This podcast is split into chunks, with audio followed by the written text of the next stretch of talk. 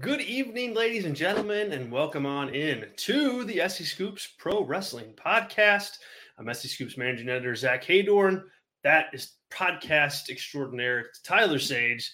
Tyler, what's up? What's up, man? Anything going on? No, you know, slow news week. Yeah, Uh, barely any wrestling shows. I wish we had a wrestling show to watch. I wish we had something to watch. Yeah, You know, I think if you if you broke down the three, you know, PLE's pay per views plus all the regular content, I mean, that's like beyond a full time job. So yeah, we're here. We're here. We're here. Um, and we're here with you. Uh, thanks to everybody who's joining us live, who watching us on YouTube, watching us on Twitter. Uh, we very much appreciate it. We are live every single Tuesday night, 9 Eastern, 8 Central, talking about the news in wrestling, previewing big shows, and chatting with you and taking your your questions. The chat is open and ready for you guys to hit it and uh, let us know what you're thinking. We have our super chat available as well for you to ask questions of the show and to um, uh, participate in the show. We do appreciate any donation that you can make towards the program um, and towards the podcast via a super chat. It really helps us um, keep the show going, and um, we're certainly appreciative of uh, of of that contribution. Um, if you want to get a question in, obviously you could do that. You can also follow me on Twitter at zheydorn. You can follow Tyler on Twitter at Ring of Tyler. And yeah, we are here every single week. So thank you to everybody who's joining us live. If you can't join us live um, and you're worried about that, don't. You can catch us on the podcast feeds the next morning. So Wednesday morning, you can catch us wherever your podcasts are found. Um, it's not just on YouTube. So where you are, we are. And uh, that's one of the great parts um, about this show. So here's what we're doing tonight. All right.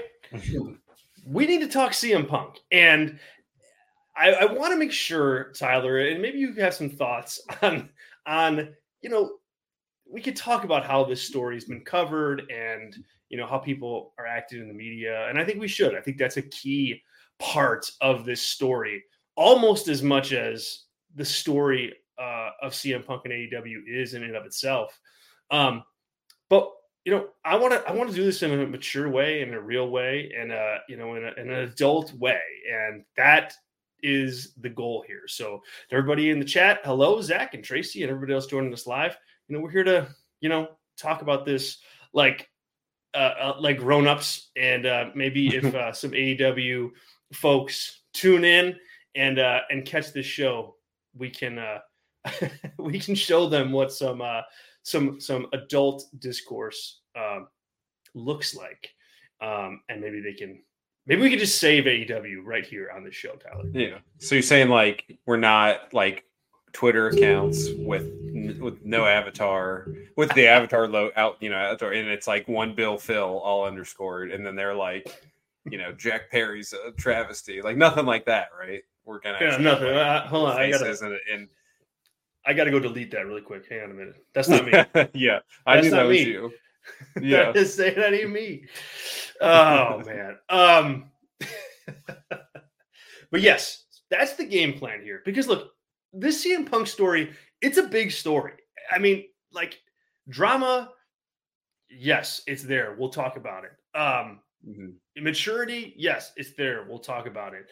Bad reporting, yes, it's there. We're going to talk about it. But it's also just a big pro wrestling story in the context of AEW losing and or being on the outs with a major major star in a major major market 5 days before a pay-per-view that nobody really wanted to be this Sunday anyway after all in and you know and now now we're here so i want to attack this thing from all angles but if you're tuning in Mhm. and you haven't heard um, what happens or what has happened yet. Um, this is the, the gist of it. And you can go to scoops.com for all like the news if you want to read more in depth on this story and the multiple stories that have popped up around it. But the basic gist is um, during Jack Perry's match with Hook on the AEW All In Zero Hour show, ahead of a spot that included glass uh, on a, on the back of a car, a windshield. Um, Perry looked into the camera and said, Yeah, that's real glass. I'm paraphrasing here. That's real glass. Cry me a river about it. And then he goes and and and and and gets put through the windshield himself in classic WWE irony mm-hmm. or de- pro wrestling irony, excuse me. Um, and and then the madness ensues. Obviously, that's a shot at CM Punk. A few weeks back, it was reported that Punk and a, and a cast of other players on Collision did not want Perry to use real glass in a spot. Um, and if, apparently he didn't like that. Apparently they had some words. End of story for a couple weeks. Well, then this happens. And it just so happens that Punk is the first match out and they cross paths backstage and there's some type of confrontation. Confrontation turns physical depending on what story you're following. And it was initiated by Punk or Perry, depending on which story you're following. Um, but the bottom line is there's another backstage fight between two talents in AEW at a big show. Um, and now everybody involved, Perry and Punk, reportedly per Sports Illustrated this morning um, and confirmed by a host of others, are suspended. Um, and that's where we stand at this minute. Before we get into the nitty gritty, Tyler, did I miss anything there that's important here? Yeah, I mean, there's also the scuttlebutt of like a secondary potential issue that Punk and Miro had that was been has been essentially disproven, at least as far as I can tell. Right. So if that's like on the ether and you have seen that, then that's the case. And also like the whole thing with I don't know if you're going to get into this, but the transportation that that Punk was not happy about, and that it was it was later, you know, said that AEW doesn't provide transport at international shows. Basically, is the line. Yes. And um, so that has also been like a thing of like the the remnants of again that maybe not adult conversation happening of people picking sides of like hey if you want to argue the side of punk like that's a reason to be upset but uh, i think that was also um dissuade you yeah. know which i'm kind of disappointed with because i had the rebuttal of like uh, punk should really contact uh, talent relations if he was upset with something like that but you know now i don't have that now i don't have if, that rebuttal so I if only sure yeah yeah. if only, if so, only the talent relations guy was allowed to be on the show Saturday night. Yeah, yeah. Oh yeah. god. So, but yeah, so I think those are kind of the tertiary things floating around this whole situation. And obviously, you know, uh, you can decide if we go into the reporting of this. I know you want to talk about kind of discussion. Um, I certainly would like to talk about that. I kind of broke my rule, as you know, and, and anyone that's followed me for a long time. If you haven't, here on the uh, SE Scoops feed, I try not to listen to a ton of other people in the space so that, you know, I think it's bad when pro wrestling commentary becomes an echo chamber. And you and I agree enough as it is without talking ahead of time that, you know, no reason to hear other people and form my opinion based on that. But I kind of broke that rule to kind of hear how people are talking about the situation. And I was, I've, you know, not entirely surprised, but disappointed, I guess. So I'll kind of leave it there and then you can go where you want to and I can elaborate from there. Yeah. So let's. Uh, I want to hit some of our uh, super chats because they're coming in. Mm-hmm. Um, Tracy and Zach will get yours in it. Tracy, thank you so much for the contribution. Uh, really appreciate the adult discussion. Yes, I, I'm glad you appreciate it because after today and yesterday, I thought it was uh, necessary to approach it this way. So, um, Tracy, I'm, we're so glad you're here. We're so glad you're uh, a fan of the show, and thank you, thank you for the um, the contribution and the and the comment. Um, so let's let's put a pin in the media thing really quick because I want to let let's just mm-hmm. talk punk first, and we can stem mm-hmm. from that with Zach's uh, super chat here. Um, Zach, thank you, always a friend of the podcast, and uh, appreciate you being here. Um, Zach says, given everything that we learned today, that Tony Khan saw Punk instigate a physical attack in front of his own eyes, Punk must go. It is time to cut bait. Um, so this is a good place to start the discussion for me anyway because uh, the, the bottom line for me on this is i agree with zach long form you know like punk's got to go you know it's time it's and even if it's not time like as a leader and as like the person who runs that promotion you have got to flex your muscle in this instance. And I think the only way to do that is to show CM Punk the door. And if that means lawsuits, okay, go ahead. You have he's got way more money than Punk does. You know, like have at it. Um if and, and yeah, obviously that's going to mean you don't get CM Punk on your show anymore. You know, he's been suspended for more than half the tenure that he's been with the company anyway.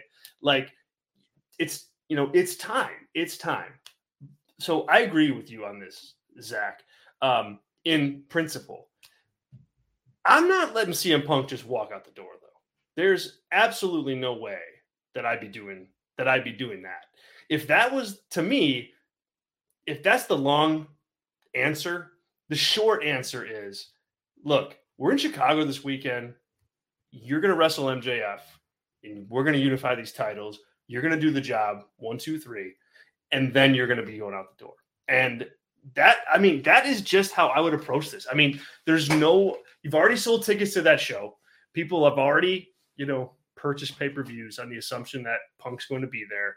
You haven't gotten, you know, uh, uh, you don't you don't have a great like track record of getting a, a lot out of CM Punk at this time, and that's MJF versus CM Punk on that night paints MJF as the biggest baby face that you could that you could possibly want coming off the heels of All In. He gets a big win. He wins the title or the undisputed title, quote unquote, whatever. And then you know you move on. Punk's gone. Um, and then and then that's it. You know, Punk does business. Here, you get here's your settlement, whatever. You're out of here. I you got to get some, something out of Punk with this. This can't be the story coming out of this has to be Tony Khan flexing muscle and and getting exactly what he wants to happen happen. Like it reminds me a little bit of like Survivor Series 1997, where it's like Todd Martin. I don't know if you guys um, listen to uh, if you're if you're Torch VIP members, which I've been for for a long time, and you should uh, if you do not check it out, highly recommend. Um, you know, he brought up a good point talking. He had a question about Survivor Series 1997, and the question was, you know, is like, did Vince McMahon have to do that to Bret Hart? And it and the answer came down to, and I'm paraphrasing, but he didn't have to, but that's just that's what he wanted to do. He didn't want Bret Hart leaving that city, you know, on that day with the with the title for whatever reason, right or wrong. That's not what he wanted, and so that's what he got.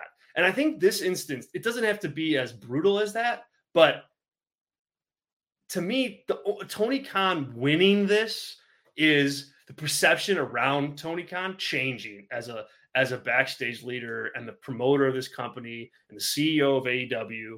Like the perception has to change with this, and I think by forcing Punk out and forcing him to do business, forcing him to do a job that you know he probably doesn't want to do, like that to me is the the, the biggest flex you can make. And so, yes, Punk has to go, in my opinion, Tyler, but I think you know, business comes first, and you you you do this to get the most out of him before you kick him out the door. Well, at the top of the show, I said I agree with you almost all the time. I do not in this instance, so right. was exciting for me. Um, you know, also, you know, on on a previous channel, uh, we talked about when the news of CM Punk basically coming back with the collision thing. We both thought it was a bad idea. I think we both said that we would not bring him back. Period. you can re- refute that if you'd like, right here, Zach. But um, no, I've been against him. Okay, I've been against him coming back in the first place. So I'm totally with you and and Zach Barber here about. Uh, yeah, he's got to be gone, right? I think it's just the machinations of how that happens. I think there's two reasons I disagree with you, and there are two different reasons. One is a what you're kind of elaborating here, the prestige of Tony Khan, and also the legal issue of of Punk, right? If you're Tony Khan and you suspend Jack Perry and then you don't suspend or get rid of or negotiate a contract with Punk, um, you know, and you let him work and then suspend him, there's pretty bad legal precedent. There's you have a bad case if you're AEW to not pay him his full contract plus damages, is my guess. That seems like a pretty cut and dry that you were used like that talent to make other people look good. You know, with people that don't understand the entertainment business, that you've cut bait on. Incident happened, you let them work other dates, and then you reprimand is just like a really bad way in any business, pro wrestling or any sort of job out there, right? So I think that's a main issue. And then for me, the for me personally, the main issue is like I don't care what the match is. Like you got to be done with CM Punk right now. You got to stop giving him every everything he wants to do. There's other reporting out there that he's like in Tony Khan's room yelling at him and ripping him down, and you know Tony Khan's not saying anything. There's a fight. He didn't let him walk out there. Like if you're Tony Khan, this is to be hyperbolic on purpose here. Like this is kind of the last chance you have to be like, hey, you can't walk all over me, period. And I think this is a way for him to prove that that he's not Vince McMahon, because I think Vince McMahon would go out there, make Punk go out there in a whatever in polka dots, right, as as a joke, and get dropped in one second in one, two, three, and then some sort of cake in his face, and they tar and feather him, and he gets like kicked out of the building like that to na na na na hey hey goodbye. And like that's the end of his like career and he looks like an absolute buffoon on the way out which you know punk is probably not going to do. So therefore anyway I, i'm distracted here but like i just do not think that if you're tony khan you can take any chances here and a trust CM Punk to do the job and not want to do his own Chicago screw, screw job in his own city, right? Like I think there's no chance he plays ball, and um, I, you know, if you're CM Punk, why would you think that there's any chance that anyone's going to say anything against you, except for the fact that C- that MJF can probably beat CM Punk in a shoot fight pretty easily, if I had to guess, based on who CM Punk is targeted and who is not targeted in these, uh, you know, physical confrontations. But, um, so yeah, I, I kind of went all around there, but I just do not think you have any chance to like a if you reprimand Perry and him differently um, it is what it is. And the match itself is probably your follow up question in your in your head that I haven't answered here. Is like, hey, if you're Tony Khan, like, whatever. Like my initial thing here is get no matter what you have to do or what you have to pay, get Will Ospreay the main event and have an awesome work rate main event that people never thought they were going to see at least this quickly. And you know Ospreay's probably going to lose. Bring again awesome 45 minute match. If you're MJF, you want to like grab the company by the you know horns and, and make it your own and be like, hey, you're going to cheer for me like you were you cheered for CM Punk 10 years ago and I'm your new guy, whatever, right? Like there's that sort of level of uh, confidence that a lot of these people on the roster have to to make lemonade out of the situation. I think, and Tony Khan needs to show the cojones to do it. But I think having him work at all, period, Wednesday, Saturday, Sunday, ever again in the future is like a, for me, is just an outsider, let alone someone that works for Tony Khan, is a, a like emotional breach of trust that like I'll never really respect you as much as I could have if you do this. It's a fool me once, shame on you, fool me twice. Uh, you know, shame on me, or won't get fooled again, as George W. Bush said.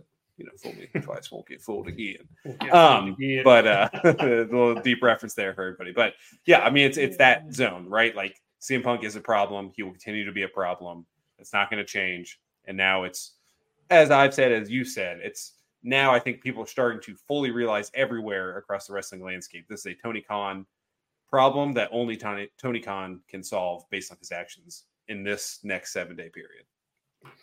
Well, as usual, you put forth a very good argument. I, I just, I look. I don't. I mean, obviously, I don't disagree with that. I think that's a reasonable approach. I when I, I guess when I when I was when I've been thinking about this and you know kind of what I wanted to say about it on the show, it's it's more so like I don't know. I guess God dang, I, maybe maybe I'm showing my colors as more or uh, more spiteful like a Vince McMahon would be than Tony Khan. But but I'm I'm sitting there and I, my first thing was just I I don't want CM Punk to be able to just ride off into the sunset like that. Like that's what he wants to have happen. Like I I I, I feel mm-hmm. like you know that's what he like wants. He wants to just mm-hmm. leave AEW.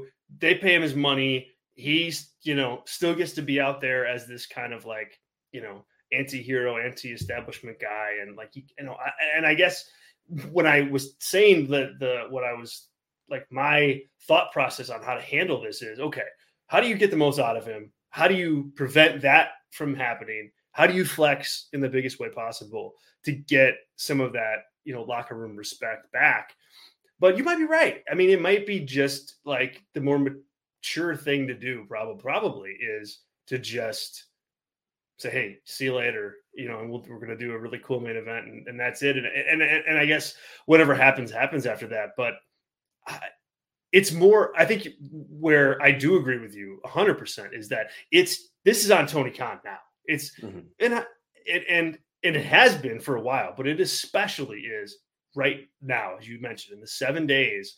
Like he needs to use this in a way to that gets him credibility back in the locker room that um that you know make sure that in his company that he's sunk millions and millions of dollars into that things go the way he wants them to go and i don't i don't think that there's anything you know that's kind of like a vince mcmahon type thing because mm-hmm.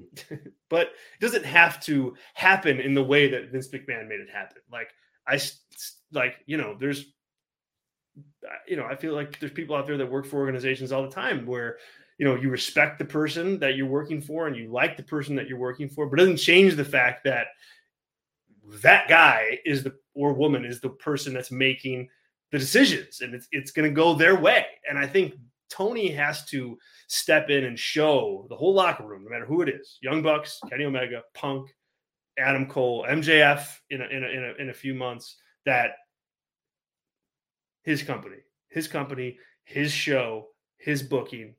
Um, I want to see him get control of this with that. Otherwise, you know, this isn't the first time this has happened. It's happened with other talents as well. MJF, you know, being a, a, a prominent one. So um, that's what you know again it's not so much me thinking okay this is the most petty response but it's how do you put your foot down in the most impactful way possible and mm-hmm. And i don't know i mean what do you think about like my devil's advocate here because i'm not even sure that i believe what i'm about to say but mm-hmm. it, it crossed my mind as you were making your argument which is you know jack perry and cm punk like uh, they're not I mean, I, they're not like on the same pedestal. Like, so Punk is going to get treated a little bit differently than Perry would be because mm-hmm. he's you're paying him more money. He has more of an impact. Like, it's just different, you know. And so, I, I, I to me, like, I guess I'm not a lawyer, so obviously I can't talk about it from that angle. But to me, it's like, all right, Jack Perry, you're getting a six month suspension. I don't know what you were thinking out there, and like you know, see ya. I don't know what you were thinking. Go think about it for six months, and we'll talk about it. Mm-hmm. Um, and Perry might go, oh, okay, that's phew. At least I'm not fired or released from my contract. But with Punk, it's like I don't know that you could just slap him with a six month suspension, then he just comes right back. Like, I mean, I, I feel like you go down that rabbit hole and you can get to a point where you're treating Perry differently if you suspend him for six months and he comes back, but you spend, you know, but you fire CM Punk. It's like I think you you're in the same kind of place, right? Mm-hmm. In in in, in, yeah. a, in a way. Yeah, I mean the only thing again, the boring like minutia of it is the precedent set, and you know it's a private company, so it's a little different than a court of law setting precedent. But like you know, you have a month suspension now for, with the elite; they were out for a month after getting a backstage altercation. This is a, I think a, a different story, right? Instigated with acts um, you know, on camera that were not approved by the company. You know, same thing with Punk. But yeah, I think uh, I think it's totally fine. You know, I think if you're gonna totally take one guy off TV and then you take another guy six months um, off TV, that gives him time to think about it. And also, you know, if he comes back, you know, adding 10 pounds of muscle because he's serious, or he comes back the same, or he comes back a little skinny fat. Um, that that tells you too what you need to know as a promoter. And I don't know which one Jack Perry would be, but uh, you know, I think he's got a pretty good heel potential if you do that too. So it might work out for him in the end. But yeah, I, I don't think that's, I think being pretty extreme here and saying the new notion that like, hey, in the past, we kind of effed around and now you're all finding out that, you know, if you're Sammy, if you're Andrade, if you're Eddie Kingston, right? If you're CM Punk, if you're the Young Bucks, if you're Kenny Omega, if you are, you know, Thunder Rosa and Ivelisse, or if you whatever. I mean, there's a lot of names I just ran down that have been a pretty substantial MJF things and MJF, yeah. Yeah. Like, and this is not, you know, uh, Hershey, PA, WWF 1994. We're talking about here. This is a different ball game of TV contracts, of you know, show. You're doing eighty thousand people show, just a different setup. It's not the you know uh, Rev Pro show. It's not the PWG show where you're fighting, and that's not even happening back there. So yeah, I think having it and now going forward, if you get an altercation at work for any reason, don't care if it's your fault, their fault, you know, if there's anything besides someone coming up and cold cocking you for absolutely no reason, you're getting six months to you're fired. Is the minimum is six months or whatever. You know, make make some harsher statements and put your foot down and you know say or your contract is every contract you sign going forward it's totally void no cash paid out is is a clause in every contract going forward and you know all that sort of stuff like you have to do that and change that and then hopefully it calms down and you get some sort of you know your soft power the velvet glove if you're tony khan you're not going to have the iron the iron fist of vince mcmahon but your velvet glove of yep. contractual setup i think could work very well uh, yeah i mean i, I agree i mean this, this has to be the end of this like regard you know regardless of how it shakes out i i'd yeah, I don't know. I don't know. You make you make really good points, and and yeah, I guess I still lean towards man, like this guy needs to do business before he goes out the door. But like, there's so much. You you bring up a lot of good points as to why that would not be a smart call. So you know, if we ever uh, I mean, wrestling what, promotion, you have to be. What do you think? let's let's let's say hypothetically that CM Punk and MJF in the main event of All Out in, in the United Center, right? It's in the United yeah. Center, not Allstate yes. Arena. Yeah, yeah, yeah. Yep. Like what? What is for that? As soon as that bell rings, what is Tony Khan's BPM on his Apple Watch? Is it like two ten? Like is he about to literally die? well, I like think, if it. I mean, don't you think that there's a way to like? I, again, I'm not. I'm not a lawyer, so uh, I stipulate to that here.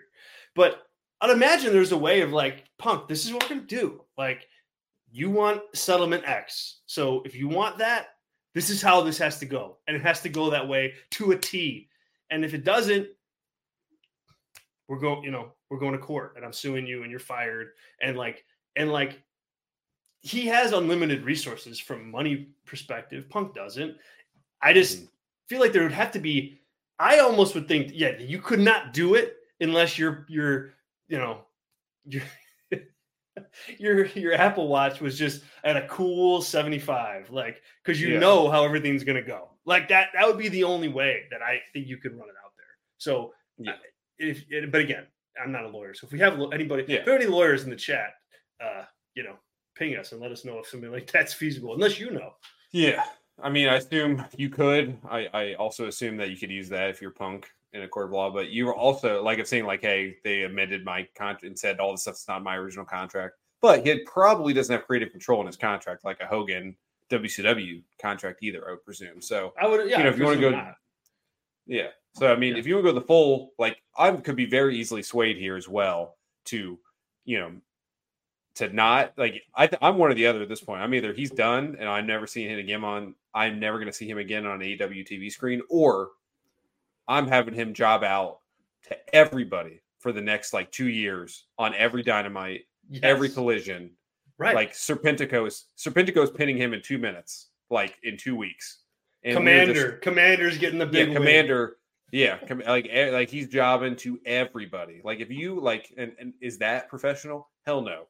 Is that what Vince McMahon would do? Hell no. But it is like as spiteful as a Vince McMahon move would be over yes. a longer period of time.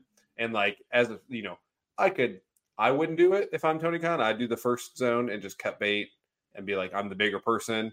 I'm the owner of the company. I'm above this crap. But I the my you know what did Abraham Lincoln say? Are better angels? Well, my worst demons could be very much convinced to just totally make this guy yeah. um uh, who am I? I don't know. Some like make him. I'd make him the goon too. He can go out in his Blackhawks jersey and he's the goon, circa you know '90s WWF, and he's just losing to everybody. And he's doing it, and he's parading. He's got a big dumb smile on his face. Contractually, Leatherface you know. is coming back.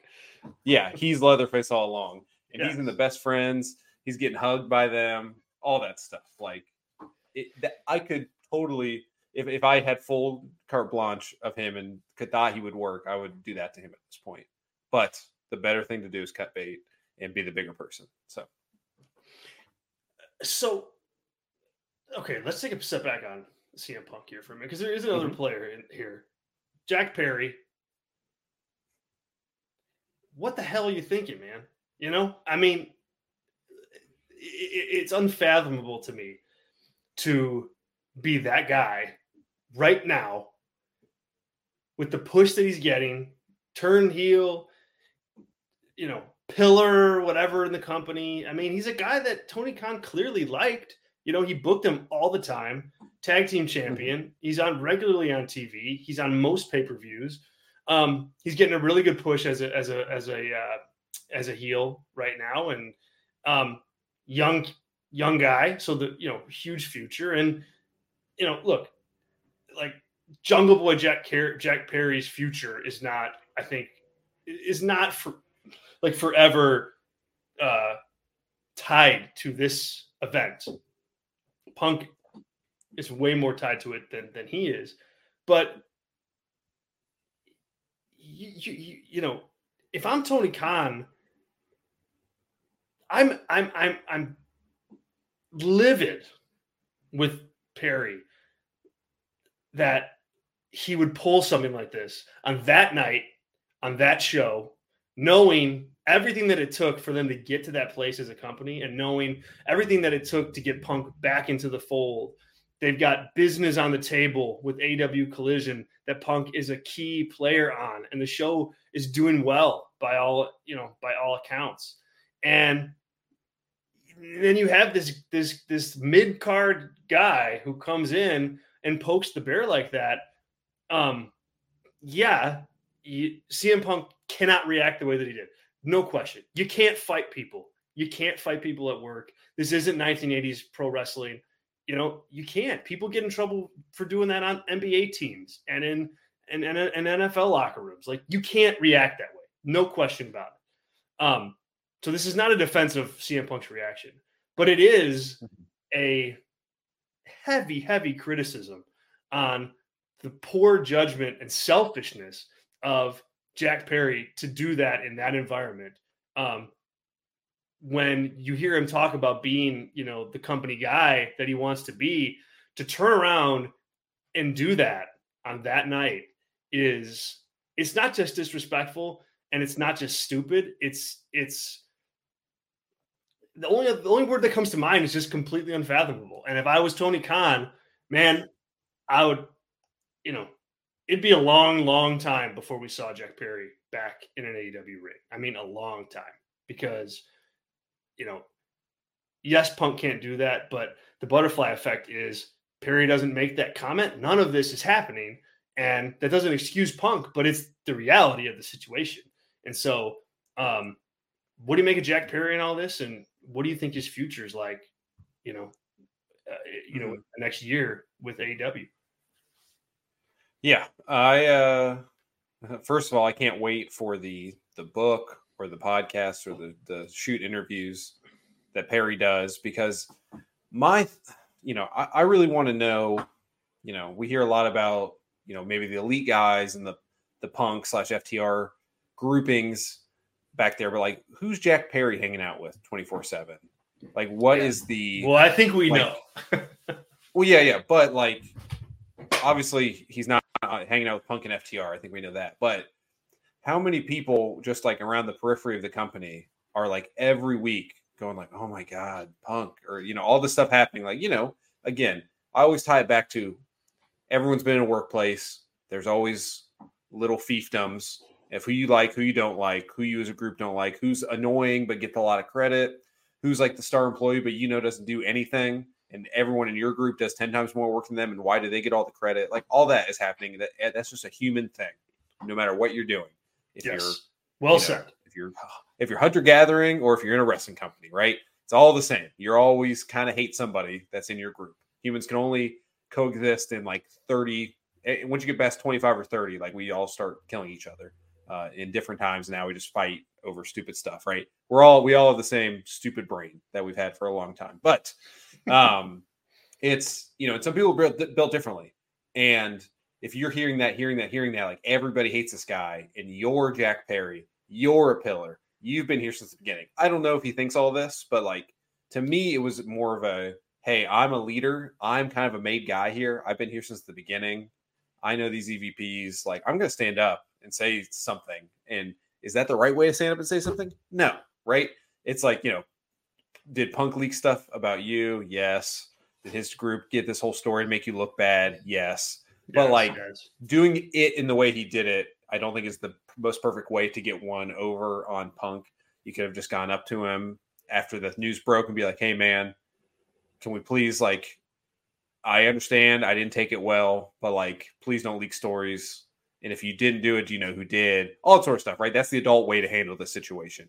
And then if Punk's an issue, whatever, you go from there. You're the bigger person, right? Doing it in this way, and if that's like a way to be like, hey, double middle fingers to you, Punk. You're the establishment guy. You're not the rebel. I'm the rebel. There's all that kind of coalescing into this sort of situation. I'm the young, hungry guy. No one's going to stand up to you. I'm going to stand up to you. And it's kind of all of that. Like he thinks he's a made guy within this family, and this guy's an outsider.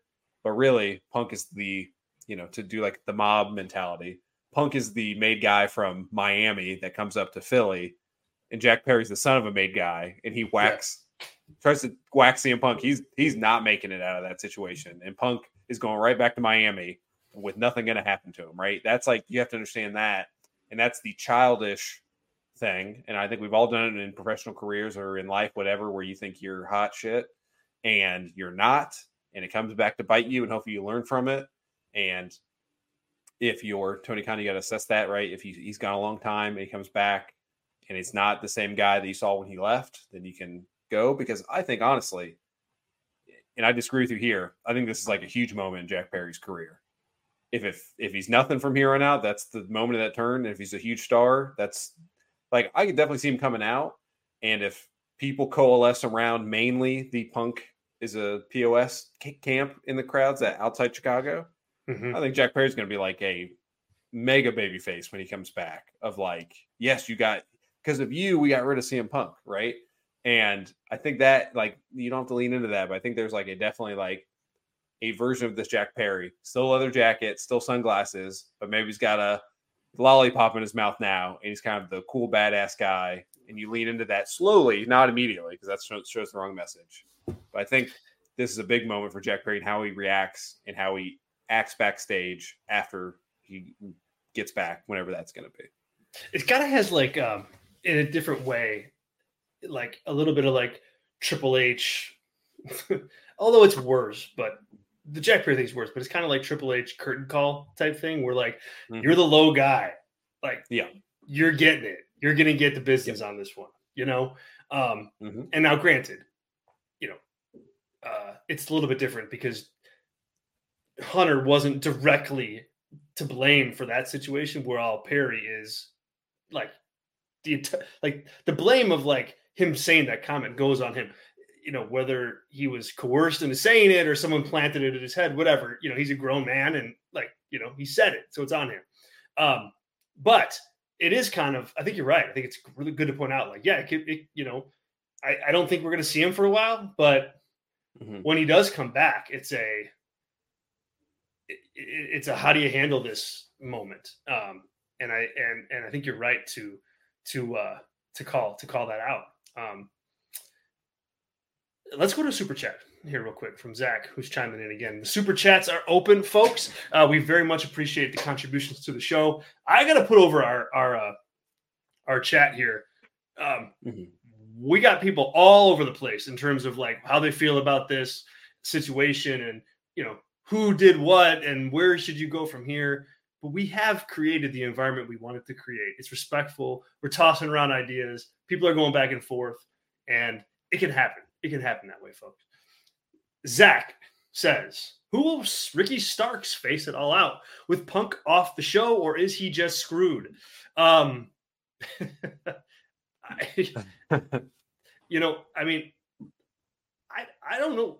I'm not convinced that that was the match anyway, Zach, for for all out. Um, but you know, I, I I think I mean, all indications point to him just being screwed at this point. That doesn't mean he's not going to work a match on the show, but it's certainly not going to be as high profile as working um, CM Punk in Chicago in the United Center. So I I think I would classify that. I'd put that in the um, screwed category if you ask me. Zach. Yeah. Thank you. appreciate you, Zach, as always, uh, for the contribution and for supporting the show. Thank you. Um, all right. We talked both sides. We talked, um, you know, Punk. We've talked Jack Perry. We talked a little Tony Khan, but I want to talk more Tony Khan because um, this is going to lead into my next point, which I'll tease right now. But Tony Khan, we mentioned earlier that he has to use this as a time to grab a hold of this thing before it free falls, uh, or while it's free falling. Like it's time to like get control of of your company. Um, because a lot's on the line. I mean, they're going to negotiate a TV deal. They just added a, a, a, second major show that's about to go into the most competition it's seen since its existence with college football and the NFL, the baseball playoffs, the NBA is coming back, and the NHL is coming back. I mean, like, like, like the whole thing is it's coming. Yeah. Well, if and you're Tony, you know, the whole the whole next year of like Trump in court for the next year. That's going to like Trump in court for the next year. Yes, like yes. you know the eight, nine, ten o'clock on MSNBC or Fox News is going to yeah. be you know through the roof. So through the roof, yeah, through the roof. The it's like you know, so we, we we talked about how like he's got to get his house in order here. Um, Tony Khan moving forward, Tyler, like if you're coaching him up here, just just as like a friend like if you're a friend of his, not even in the company, you're not, you've got no vesting interest in in like what actually happens with AEW outside of the fact that your friend is, you know, less stressed and has an easier avenue to success.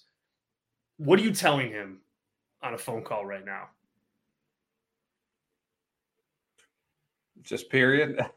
I assume I know some of the inner workings of his current setup, right? Yeah, yeah. you like know, you know, he's like, you know, he's you're you're his confidant. Like, you know, he calls yeah, you when he's pissed off.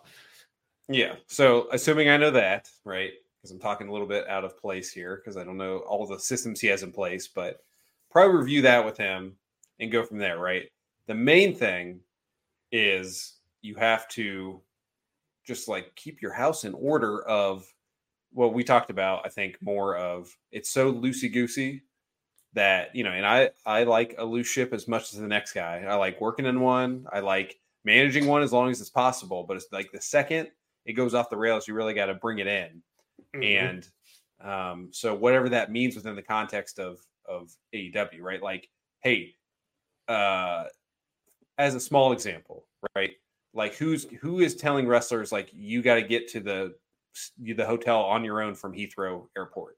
Like that's yes, yes. I'm going. I'm going in a couple weeks. Like that's like two trains you got to get on.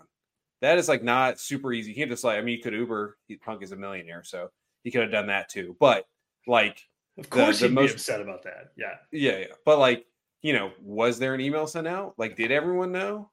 Is there like a someone to check? Like, hey, making sure everybody's good on. You know, like when you are on a business trip and your company books travel for you, usually they book your hotel or you have a portal that you go through and you have an expense report. I know they're all not, you know, they're independent contractors, but like even stuff like that, that doesn't sound like that's there. Like, you know, catering, like snacks were, it's there. All those little things of like, you got to run this like a real business top to bottom. And, you know, it was cute at first. I don't know what the structure is. That's why I'm I'm all with a big grain of salt here. But like, you know, it was cute when the company started that. Oh, cool. Aubrey, the ref Aubrey has a job booking places, so she gets health insurance and she's a real employee besides just being a referee. That's like a nice, heartfelt family business story. But like, you have five hours of content on network television. You're a billion dollar deal over many things. Like, you have to run this like a publicly traded company if you want to get to that point.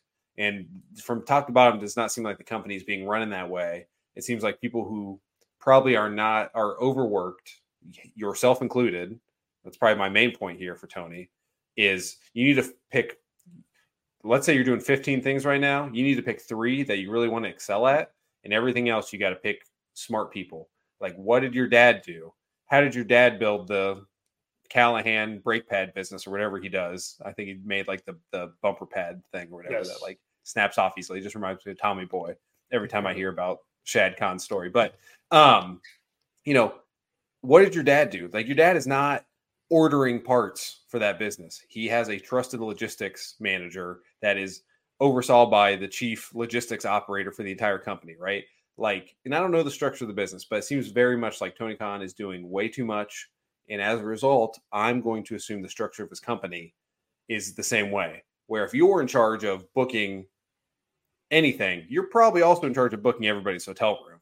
And like you need layers to that sort of stuff for it to go smoothly and not have the whole operation come off as minor league, right? They're making steps in the presentation, but that's always been a complaint. Like if the guys can't catch the action in the ring, probably the the booking of their hotel rooms and their accommodations and the catering and all that stuff is not great. Also, the hey, where are wrestlers at at any given time, all that sort of stuff, right? Like you need to redo the whole business in that way. So I'm sorry I kind of went off on a whole like elevator pitch that was a hundred story elevator pitch, but like just top to bottom, you need to look at what a successful business does because I think there are a lot of things that um, you know are here. So and it's I, uh, I, I'm looking at the chat here. I do not think AEW needs to be publicly traded. I think they would probably go under in one second the way they're running.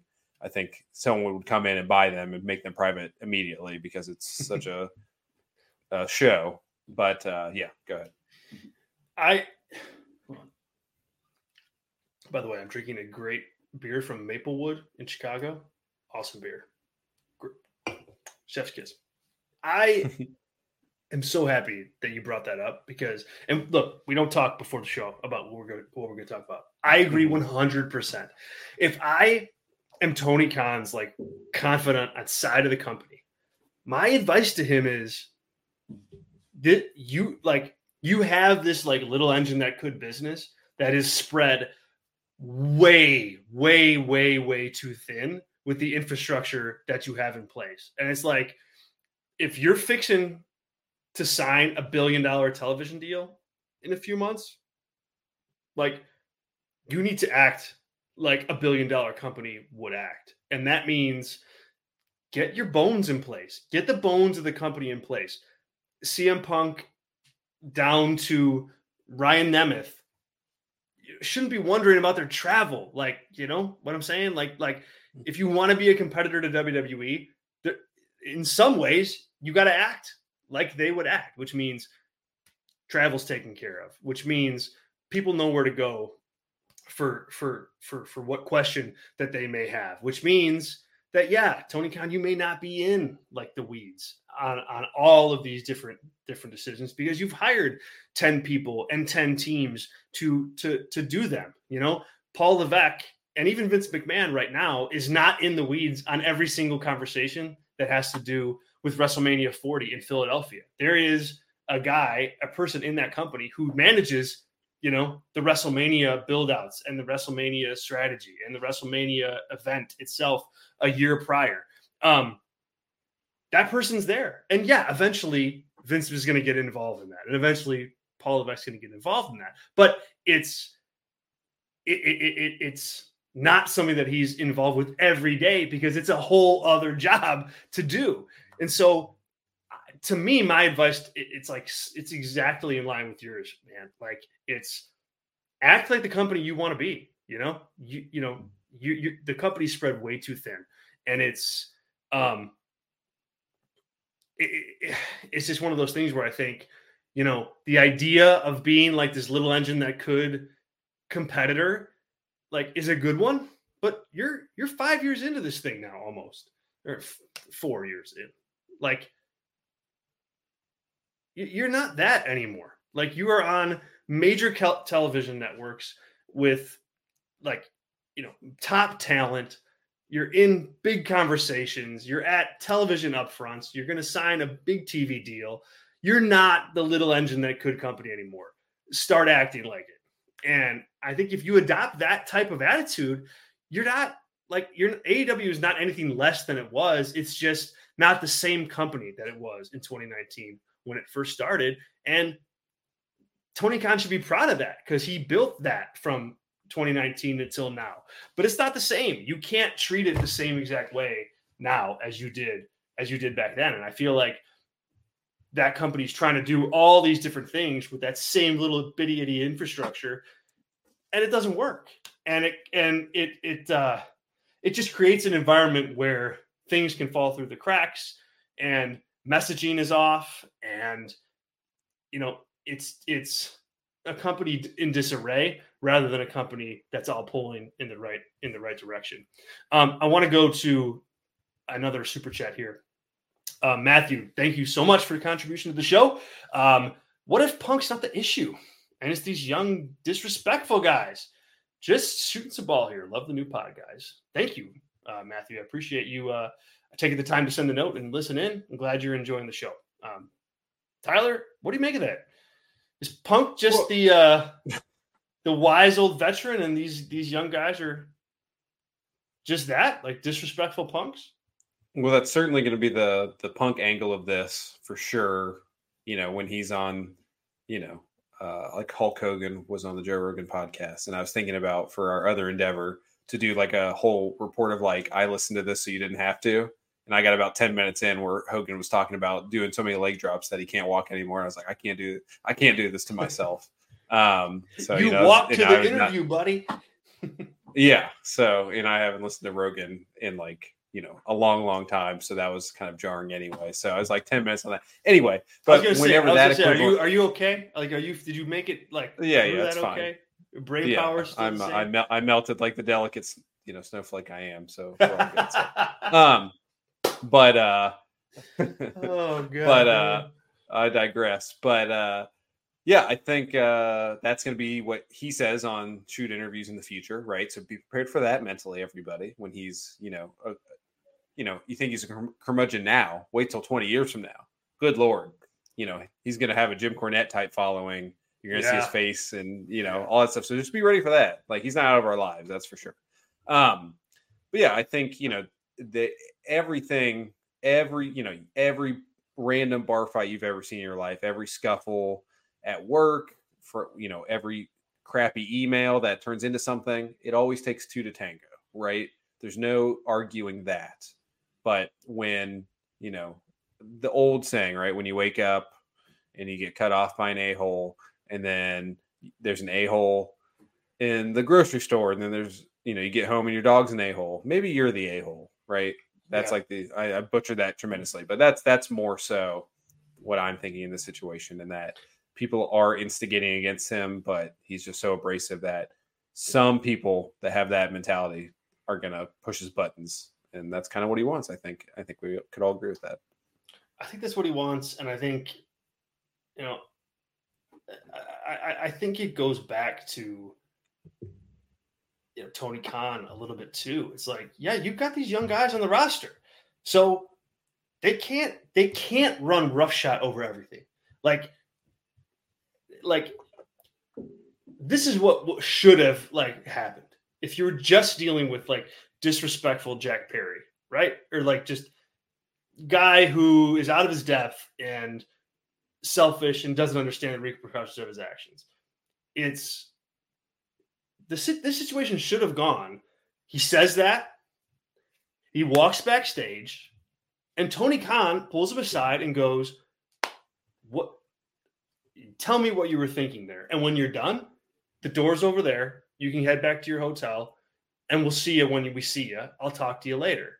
Like to me, you know, that is how you handle that that situation. You can't let these guys operate that way. And like, and if you, and if that happened and Punk didn't react, you know, then I think you have an environment where these young disrespectful guys recognize real quick that they can't mm-hmm. act like that and yep. and and and you don't have the obviously you can't have the punk response that throws that changes everything it, it, it really does it changes everything but you know if jack perry and thunder rosa and you know uh, well who was it um was it diamante or who was the person the other person who kind of went into one thing Ivelisse and, and yes. Thunder Rosa got into it. Yes, Ivelisse, um, MJF. Like, there's a long list of people, and it's like you can't have that. Like you just can't have that. And the, the, punk stuff doesn't even matter as far as this goes. Like that comes from the mm-hmm. top down. And um, you know, there's no indication that had Punk not reacted, Tony Khan would have done anything. I get that that's not really the point, but the bottom line is, yeah, you can't have your young guys doing that. and in uh, you know, in in and I think CM Punk, because of his history, is the wrong guy to be reprimanding them as they come back through the curtain. But you know, it doesn't change the reality of there has to be a structure in place to prevent that type of thing from from happening. Um, let's get to another super chat from Zach. Thank you, Zach. Tony Khan needs to delegate for sure. I just don't want AEW to lose that rebel renegade spirit. Zach, I, I, I, I disagree with you on that. I, I, I really, I really do. I, I respectfully, of course, and and you know, Zach, you're one of my favorite people to talk wrestling with and debate wrestling with, but I disagree on this front. Like, I don't, they're not, I don't think they are the Rebel Renegade promotion. Like, they're a promotion that's on national cable TV. They're a promotion that is going to get billions of dollars from a national television provider. They are mainstream at this point. Like they're not like an underground indie. This isn't, you know, Ring of Honor 2002 we're talking about here. This is an ECW, you know, in 1996. Like th- th- this is a mainstream company. They're not they're not to the level of of WWE, but but they they still are mainstream. Like I, I, don't know. That's just how I look at it. Like I don't think that they're this underground. I don't see them as this underground kind of rebellious, you know, uh, wrestling promotion. Like I think that they are, you know, a mainstream wrestling promotion and a number two to WWE. And I, I just, I don't think, I think you can book a good wrestling show that has the qualities that you look for, Zach. Um, while it's a tightly run ship that you know is is a, is mature. I, I think both those things can happen, and I don't think they have like a rebel spirit to to worry about at this point. I, I just I don't know. I disagree with the premise. Tyler, where are you at? Breaking the tie or what? Oh, you can't even hear. Tyler doesn't know. Man, he doesn't know, folks, that I just had a soliloquy of epic proportions that he did not hear. It's sad. He's gonna have to listen to it back. Um, I'll run the cliff notes for him later. Zach's chiming in again, and Zach, we appreciate the show here, and I'm on two screens. Zach says, "Wait a minute, Jack made a comment. It's not his responsibility to cater to Punk's fragile man-child ego. Yet is.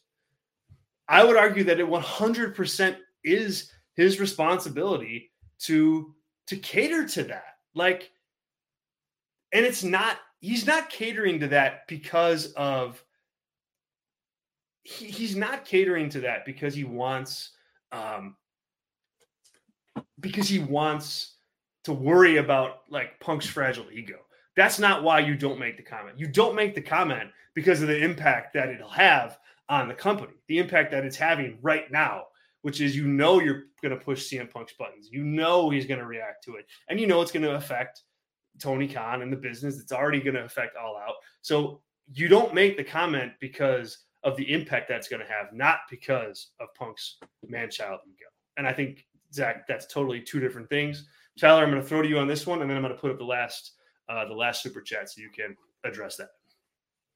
Cool. Yeah, I, I was trying to. my AirPods dropped out because I went on my phone to try and search if. So Jack made this comment, like just now, or we're just saying no, Jack made a comment about the comment during the match. Oh, before the yeah, yeah during the match. Okay, okay. I thought it was like like he tweeted this. I was like, oh my god, he's totally like, oh take god, everything no. back. He's done. Like I was just making. That's why I was trying to check my Twitter and then my phone. All right, so great. Um, so what is the question? Sorry, I had to pop off and pop back on. Well, I couldn't so hear this, you for like a minute. This came in second. This came in second, and he, he's talking yeah. about kind of like our. My my point is that it's that Jack is responsible for this because not because of it's a you know it hurts Punk's ego, but because he's responsible to Tony Khan and he's responsible for the to the company. He knows Punk's involvement to the company is important, and Jack pretty much just crapped all over that with with that comment. That's my argument here. Um, that's my that's where I disagree with Zach on this particular point. It is his responsibility, not for that reason, but it is big picture. Yeah, and that's kind of like the what we talked about earlier about like you know whether you like it or not, Punk is a made guy and you're not, right? So in any business, whether you're you know like who's more correct you know if they're both 50-50 and then they're both wrong that's probably as close as it, it could be but if I did, you know, if I did go over a little bit, I'd probably say Jack Perry 51, Punk 49. You know, he's just barely more right because he's not a curmudgeon and everyone doesn't hate him. But like that does not give you the right or you need to have the emotional intelligence in your life, in your workplace, to not just like we don't every day, all of us are able to suppress things we actually want to say to people. Yeah. And that's just being a decent, smart, human being that wants to get along in a society, right? We don't live in a cabin in the woods that never talk to another person because we hate everybody so much, right? And that's for Jack and that's for sam Punk. You guys should yes. hear what Tyler says to me off the air. yeah. So, uh, but uh, yeah, I mean that's just where I'm. Like, you got to have the, you know, it takes two to tango, right? That's like the moral of this whole story. Whether it's Kenny and the Bucks and Punk, you know, Cash and allegedly his whoever he cut off or cut him off, you know, that's two to tango too, right? It's a whole different scenario allegedly, but um, you know, it's all the same thing, right? Like there's parties at wrong on both sides, and you knew what you were doing. If you're Jack Perry, you knew you were going to get under Punk's skin, and you knew he was going to say something, and you knew, hey, I'm going to do a fight or flight response, and I'm going to look like a badass back here in front of everybody, and show my boss who's a, who got yelled at, and I heard about it, like I heard my boss getting yelled at by this guy. I'm going to go out there and stand up for this guy. And it's kind of like, you know, a bad relationship where maybe you, uh, I don't know, let's say Jack Perry and his, you know, Tony Khan is his significant other and he's getting hit on at the bar and didn't say no and then that guy gets in a fight with the guy that was hitting on the girl when really your issue was with your girlfriend not this random guy that she was allowing to come in correct that's correct. a stretch stretch analogy so let's not go crazy there but like his heart could have been in the right place but his actions were totally incorrect and he needs to really think about like do i need to defend tony khan here or does tony khan need to defend tony khan here i think that's like the crux of everything and that's yes. one thing we didn't talk about either punk yelling allegedly at Tony Khan where people could hear it in his room or Tony Khan's room saying he wanted to quit. That's all allegedly. More reporting is going to come out as we go here, but I think that could be a big part of it too, of like wanting to stand up for the boss in your own way, and it blew up in yeah, his face. He he might have, like eh, he might have, but it's not his responsibility to do that. The responsibility is actually to not do that and to yeah let absolutely. Tony Khan handle handle it himself. Um, I want to get to Adam's uh, super chat here. Adam, thanks for tuning into the show. Thank you for the contribution. Uh, very much appreciate it. He chime, he's chiming in about our. Uh, you missed this, I think, part about um, uh, Zach brought a comment on here. Oh, boy, he, like Tyler just does not want to hear this point. But Adam's jumping in and he's saying they are, they being AEW, are niche, but international. It's hard to explain. And I, I you know, Adam, I think you're right. They're a niche product, like overall, AEW is, but uh, they're a big wrestling company. Like I, I, I don't like. I know Zach. You know, you were kind of chiming in earlier saying that like you hope they don't lose their rebel, their rebellious spirit, and I just don't see them as a re- rebel company like anymore. Like this is a mainstream pro wrestling company at this point in time, and they're different from WWE, and they should be. I think they could be more different, but uh, that's what they are. And so just because you run a company professionally, like if that means you lose your rebel spirit, like so be it. You have to just figure out a way to be like another find another spirit. Like you can't you can't sacrifice running your billion dollar company in a in a professional way just because you want to feel underground when you're actually not um, is, is my point Tyler, any any yeah. thought on that? And, Thank and, you, Adam. I appreciate yeah, it. Yeah, yeah, and I would say like everything is niche in this world, minus, you know, just take this Good week. Point. We're in, you know, it's August 29th, 2023. Basically, besides the Trump mugshot, which I think every human being on the face of the earth that has access to the internet has seen. Like, besides that, everything's niche, right? Just like yeah. when you're at work tomorrow or if you're at the store, like try and even like a show you're watching. I bet if you ask 10 people, like maybe one of them is watching that show as well. Right. So that's kind of everything. Maybe the NFL yeah. is a little differently, but like even the Super Bowl, like you go, everyone watches the Super Bowl. Most people couldn't even tell you the two teams that played in it last year. They just know they went to the party. So like the idea of the Super Bowl is ubiquitous, but even like naming five NFL players is is niche for a lot of people, right? Yeah. So yeah, yeah. Um, so that's but like, and then also the independent spirit, like you know, as soon as a billionaire owns something, like I don't just think it's impossible to call it an independent production. Like you can have that spirit, and I'm sure that's how Zach would argue it. And yes, that's like, hey, we're the alternative. I think alternative is a better way to pitch right. it than independent. But like that's you know all semantics. So you know, I think being a you know disruptor, being different, like those sort of things you can definitely do if you're AEW. But if you want like independent spirit, you know, I know I say it occasionally, but you know, watch the GCW show. That's basically a upper middle class dude who's putting on a wrestling promotion across the world and you know, you sit front row and you get to inhale, you know, mercury from glass tubes. So that's your independent spirit right there. So, which is great. I, I, was very happy to inhale at Detroit when I was at that. Yes. Show. Yes. Good point. All right. Uh, I want to get into one last topic here. We don't have to spend a ton of time on it because it's, you know, eh, I don't even know that it is a central focus of this story, but it kind of is. Like, mm-hmm. and it stems from Tony Khan's lack of control that he has in his company. But the the, the media covering this, which we're a part of, um, I, I, I, I, genuinely believe, and I respect, like to to the max, like other people who are in our space. Like, there's no question. Everybody works really hard, and I think everybody, for the most part, has you know uh, uh, intention of doing this job well. But when it comes to this company, like I think as people in the media, we have to be careful with how we cover the, these types of stories. Like, because it's real easy to look at the stories that are out there on the same situation and go, all right, well, that person talked to this person and that's how they got that story and this person talked to that person that's how they got that story and as the as as as the media like we have to be better than that. We have to know that like okay i'm talking to cm punk's camp right now. That doesn't that hmm. doesn't mean x story is confirmed or ready to you know what i mean? Like that's that doesn't mean that. Yeah you've heard it from somebody and maybe you heard it from punk and ace steel and aj lee but it it still doesn't make it credible because you know the first thing you're taught when you're when you're like you know in journalism is you know you got to get multiple sources from multiple different places two sources but people everybody in punk's camp that's not six sources that's one source one period yep.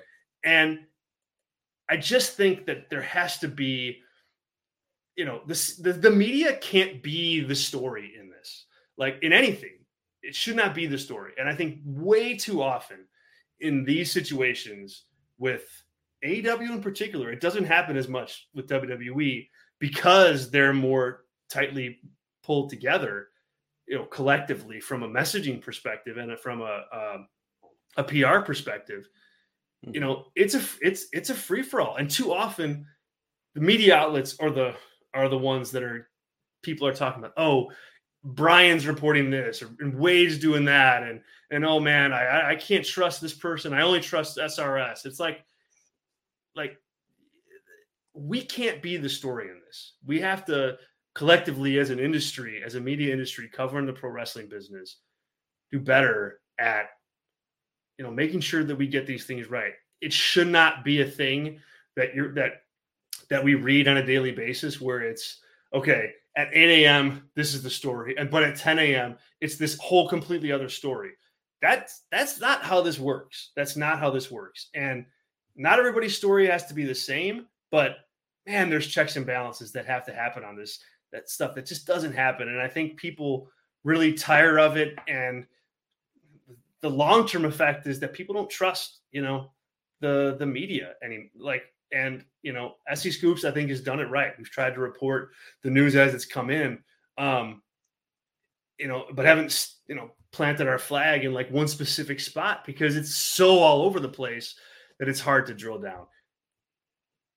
Tyler, I'll throw to you. My my rant is over. I just I was disappointed today at how this is all going down because by the end it wasn't even about Jack Perry and Punk anymore. It was about how everyone's covering it, and the reason is is because mm-hmm. it's so entrenched in camps, and it shouldn't be that way. Yep, I agree. I mean, I think even you know what is a good correlation here. Like this is not life and death stuff. This is not rep- reporting on politics. It's not reporting on the Ukraine Russian war. Right. This is sports entertainment. This is TV. This is whatever, right?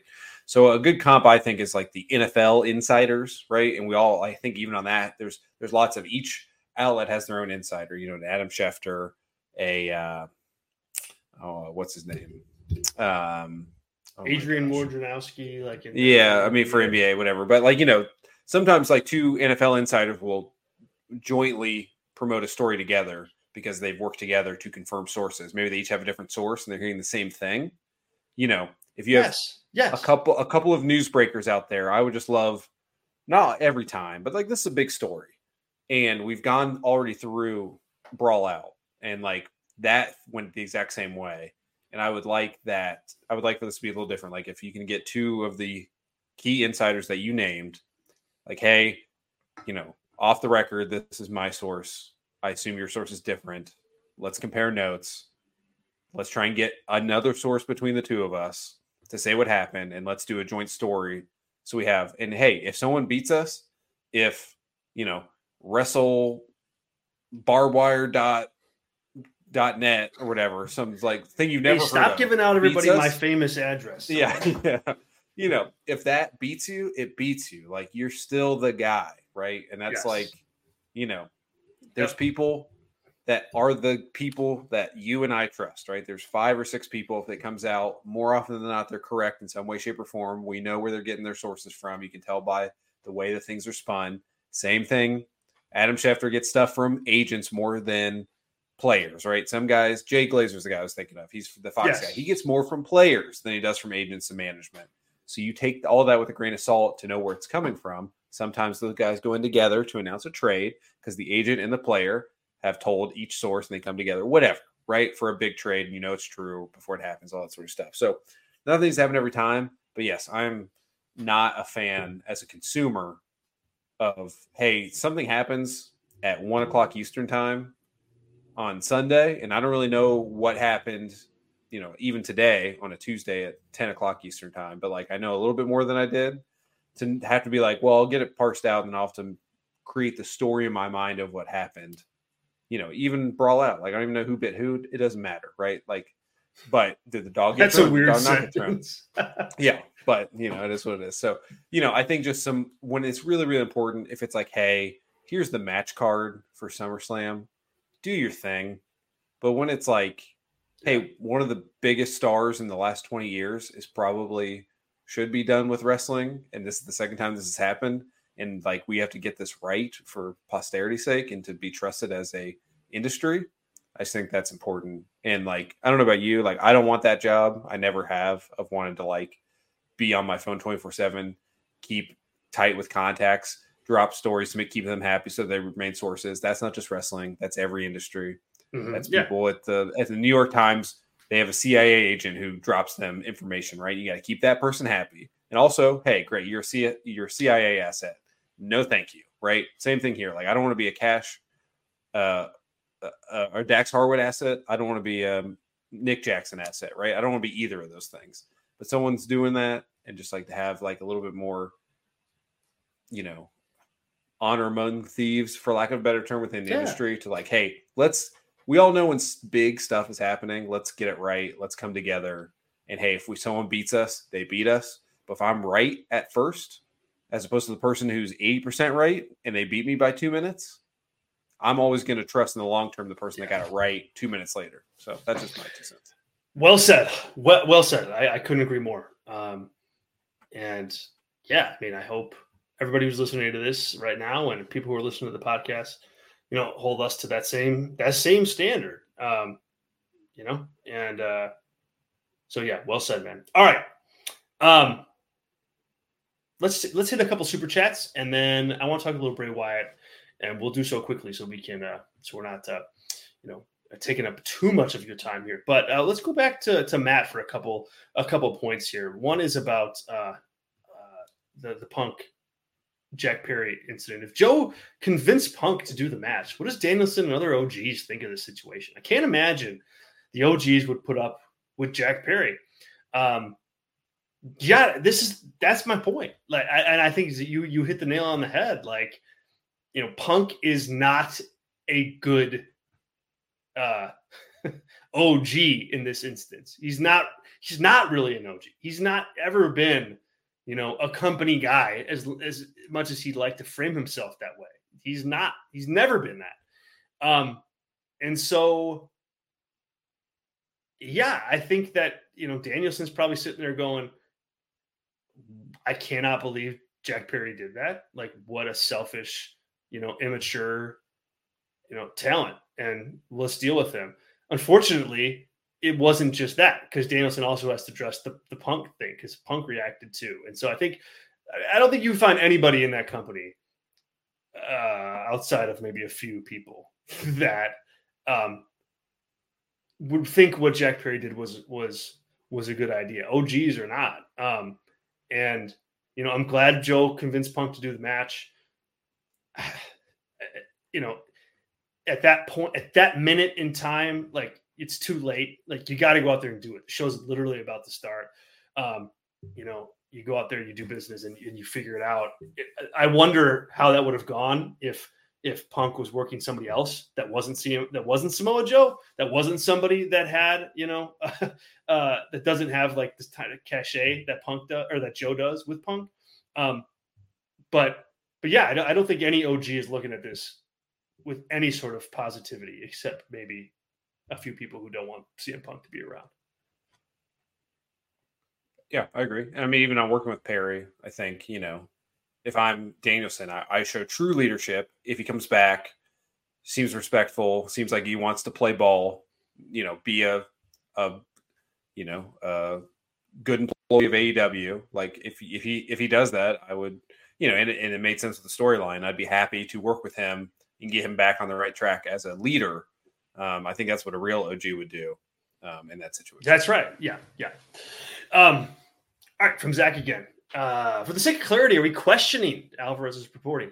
No, absolutely not. Um, I'm not questioning anybody's reporting. I'm questioning, you know, the lack of like if I'm questioning just the reporting of the story collectively by us as a media industry. That's what I'm questioning mm-hmm. because, and so I guess I'm in a way questioning everybody, but it's like you, if if if at 10 o'clock on on Tuesday morning the story is X, and at 11 o'clock the story is Y. Neither one of those two source, neither one of those two outlets did their the due diligence that they needed to do to make sure that they got the story right. There's no way that you have gone in depth enough at that point if you can if you can report literally a story that's the complete opposite of the first one. I just i don't buy that. So if that is me questioning people's reporting uh, kind of but it's more so the tone of the reporting is what is what i'm mm-hmm. I'm, I'm questioning more so than oh i just don't believe Bryan alvarez is reporting. It could very well be right. Bryan alvarez has done some tremendous reporting throughout the years in in uh, in, in pro wrestling. But you know i think in this instance you know, we should have gone deeper. You can't have these competing stories out there in the media all day long. I, I just, I, I, think that's the wrong thing. Yeah, especially the, you know, I said 80% right because I think everybody was pretty close to the story. And right. I, you know, yeah. inclusive thing. But it's like, like I said in the example, if mine says Punk threw the first punch and yours says that uh, Jack Perry threw the first punch, one of us is wrong, or yes. they punch simultaneously and we're both wrong.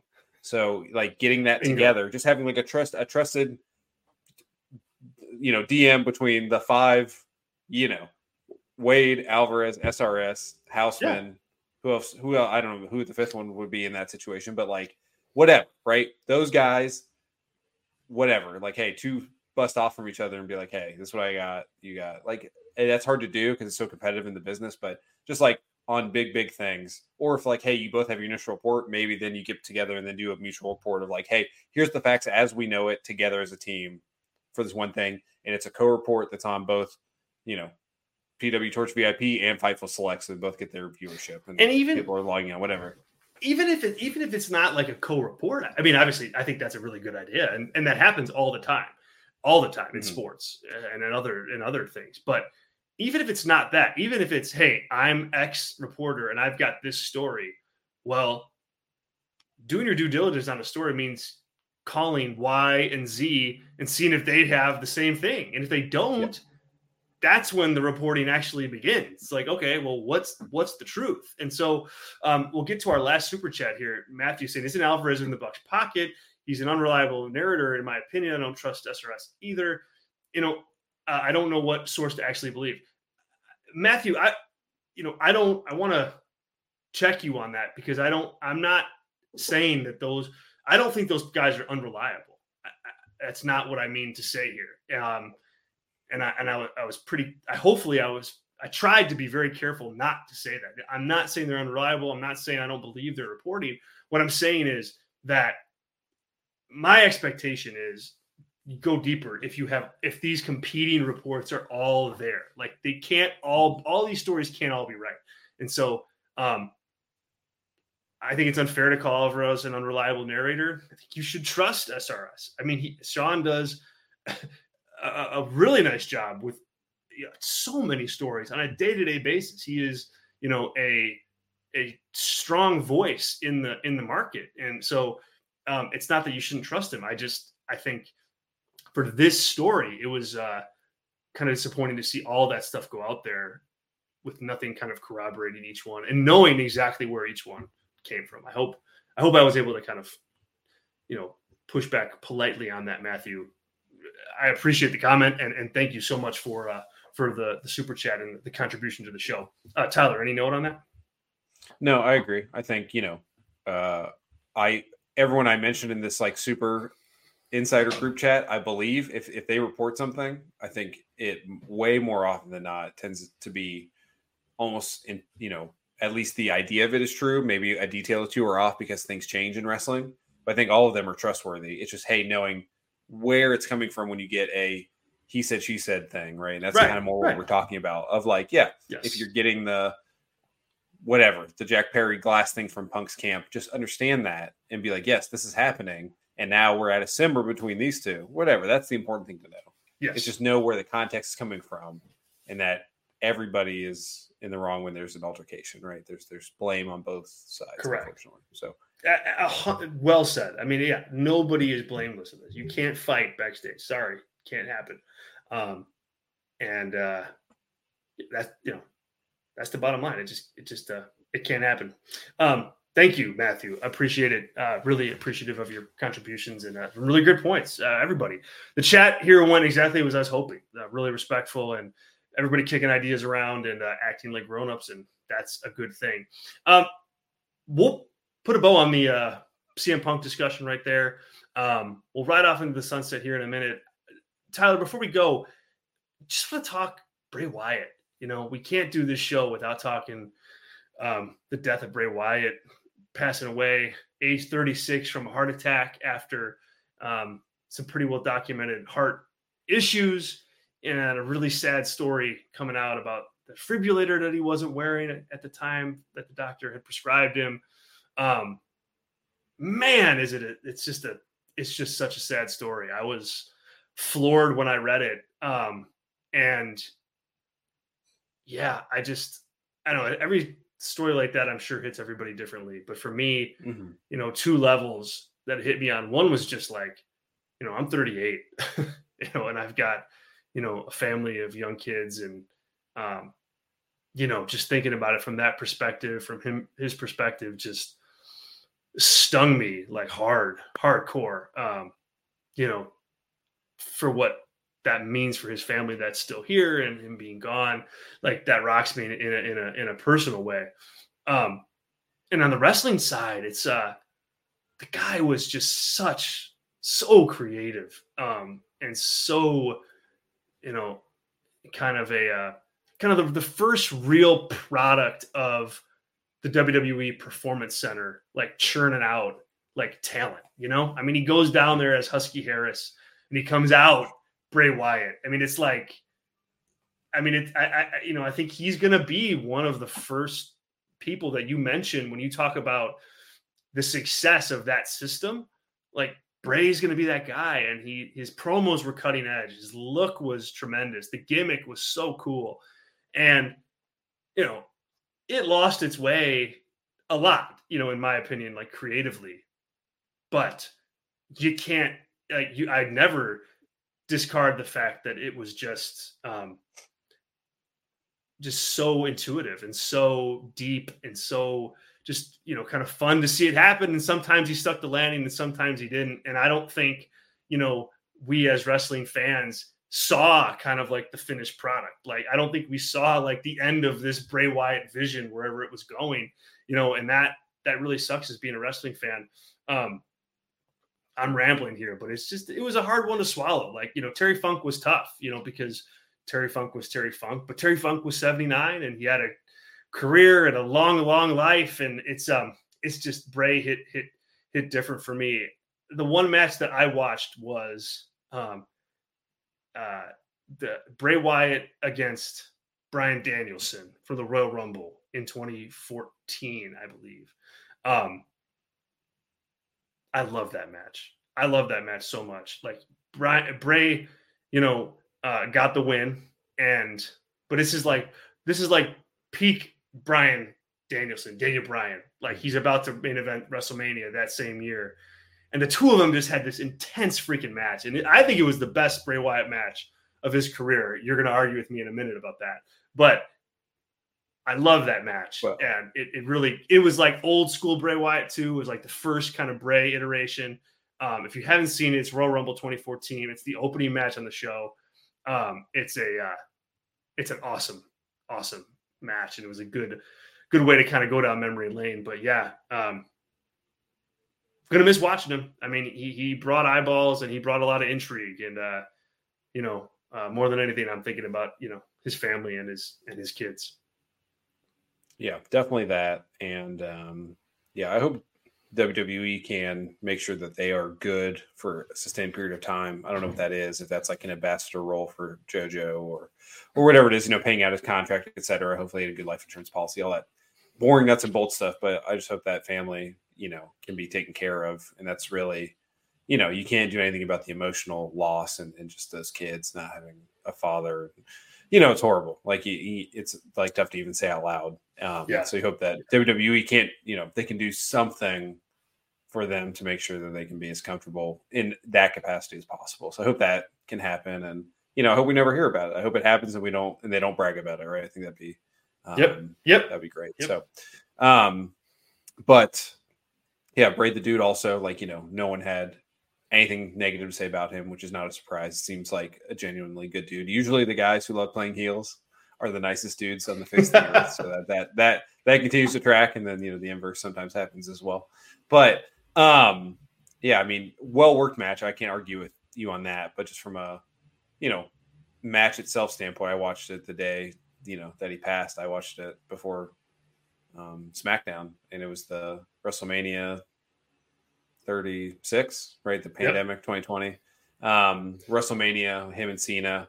It was just an unbelievably innovative match. And watch, I watched it. I don't know. I probably watched it every six months, just because I found it so intriguing and like the Easter eggs in there, the comedy, the actual story being told in the ring, and you know the callback to the WrestleMania 30 where Cena did not end him and he should have, and the whole, yeah. you know, it was the the best part of that Fiend character that you know when he would beat somebody, they would turn right, like everyone he defeated, they would turn heel because and they were a good guy, and this was like the the seed of that and the best use of it of having a character go through their whole trajectory as a character and as a person. And like do you like where you've been? Do you i know you're a good guy but do you like everything that you've done to get to this point? Probably not right? And that's mm-hmm. kind of the east the best part of the fiend character and what i think he wanted to do. And you know, I would have loved to see Paul Levesque, who was obviously more of a champion for him, to give him more leeway. I think we would have had more hits than misses on that character. But a thing to, I think, you know, a silver lining that's not going to help Bray, obviously, or his family. But I really, really would not be surprised if, like, 10 years from now, that Bray Wyatt is one of the most popular, you know, former wrestlers of all time of this era. Because, you know, I think there's a lot of people who grew up. I mean, there's lots of characters you and I grew up with that were kind of lame. Like Kane is kind of pretty lame, right? In general, especially when you know about him now. Yeah, but like in just that character, right? Like he's just like cool when you're a kid, right? And it's like there's that cult following, obviously the cult leader thing with Bray. But like, I think if you're like, I mean, if I was like 12 and the Fiend is walking around there, like no questions asked, that guy's like my favorite wrestler of all time, you know. And I'm gonna go back yeah. and watch those forever.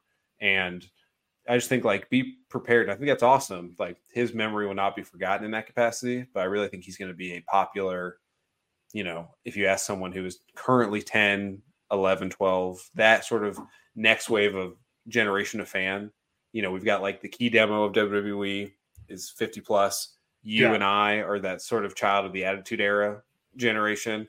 And these are, these are, you know, post ruthless aggression. This is like PG era and beyond, right? Like the Shield era, that whole era of like growing up on that stuff and coming back to it at this point, like those um those kids, I think those adults are going to be big Bray Wyatt marks forever, and I think that's really cool. And I I just you know uh, I think that's a good that I know his legacy is going to be remembered within the company, and hope they can do do things to remember him and um, you know all that stuff. But yeah, it's it's rough, and I feel bad personally that you know his last match I was like you know super critical of, and it feels like I have like a bad you know it puts things in perspective of like hey there's art and there's the artist and the person too those like kind of three layers. And um, he's always doing something different. And if it worked it, it, worked. And if it didn't it didn't. But like i always appreciate that he was trying something completely oh, yeah. different. And yeah. uh, and uh, and he'll be he'll be missed for sure. I think wrestling was better with a creative mind like his um, being around it. So yeah. Well said, I, and I uh, I totally agree. We'll go to uh, Sean here in the super chat. Thank you, Sean. Praying for JoJo and the family. It's so rough. Wednesday AEW has a lot to work to do. They sure do. You guys are the best. Become Brass Ring Media patron.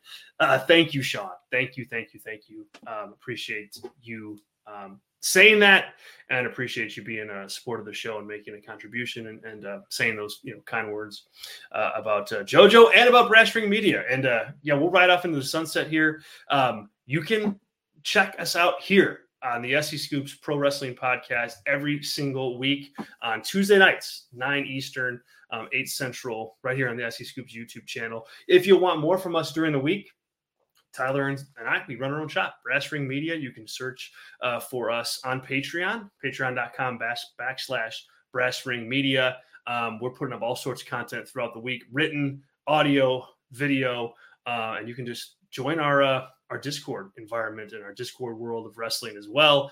Um, that's been an absolute blast. So you can uh, mm-hmm. join that and uh, continue having conversations like the one we just had uh, and like the one we have each week right here on the SEScoops Pro Wrestling Podcast. SEScoops.com uh, has all your news, all that you could possibly want throughout the day. Make that your one stop shop. Um, we get you covered, whether it's WWE or AEW or Impact Wrestling, Ring of Honor, and everything in between. We got you there. We got a great team of contributors um, that are on their game all the time. Um, some really cool features uh, that have gone up in the last uh, 48 hours too about CM Punk and about All In, about Bray Wyatt. Um, lots of great stuff to read. So uh, SEScoops.com, make that a part of your day. Um, you'll be happy. You'll be happy that you did. Um, Tyler, until next time, man. Cheers, dude. See you. Bye, guys. Thank you.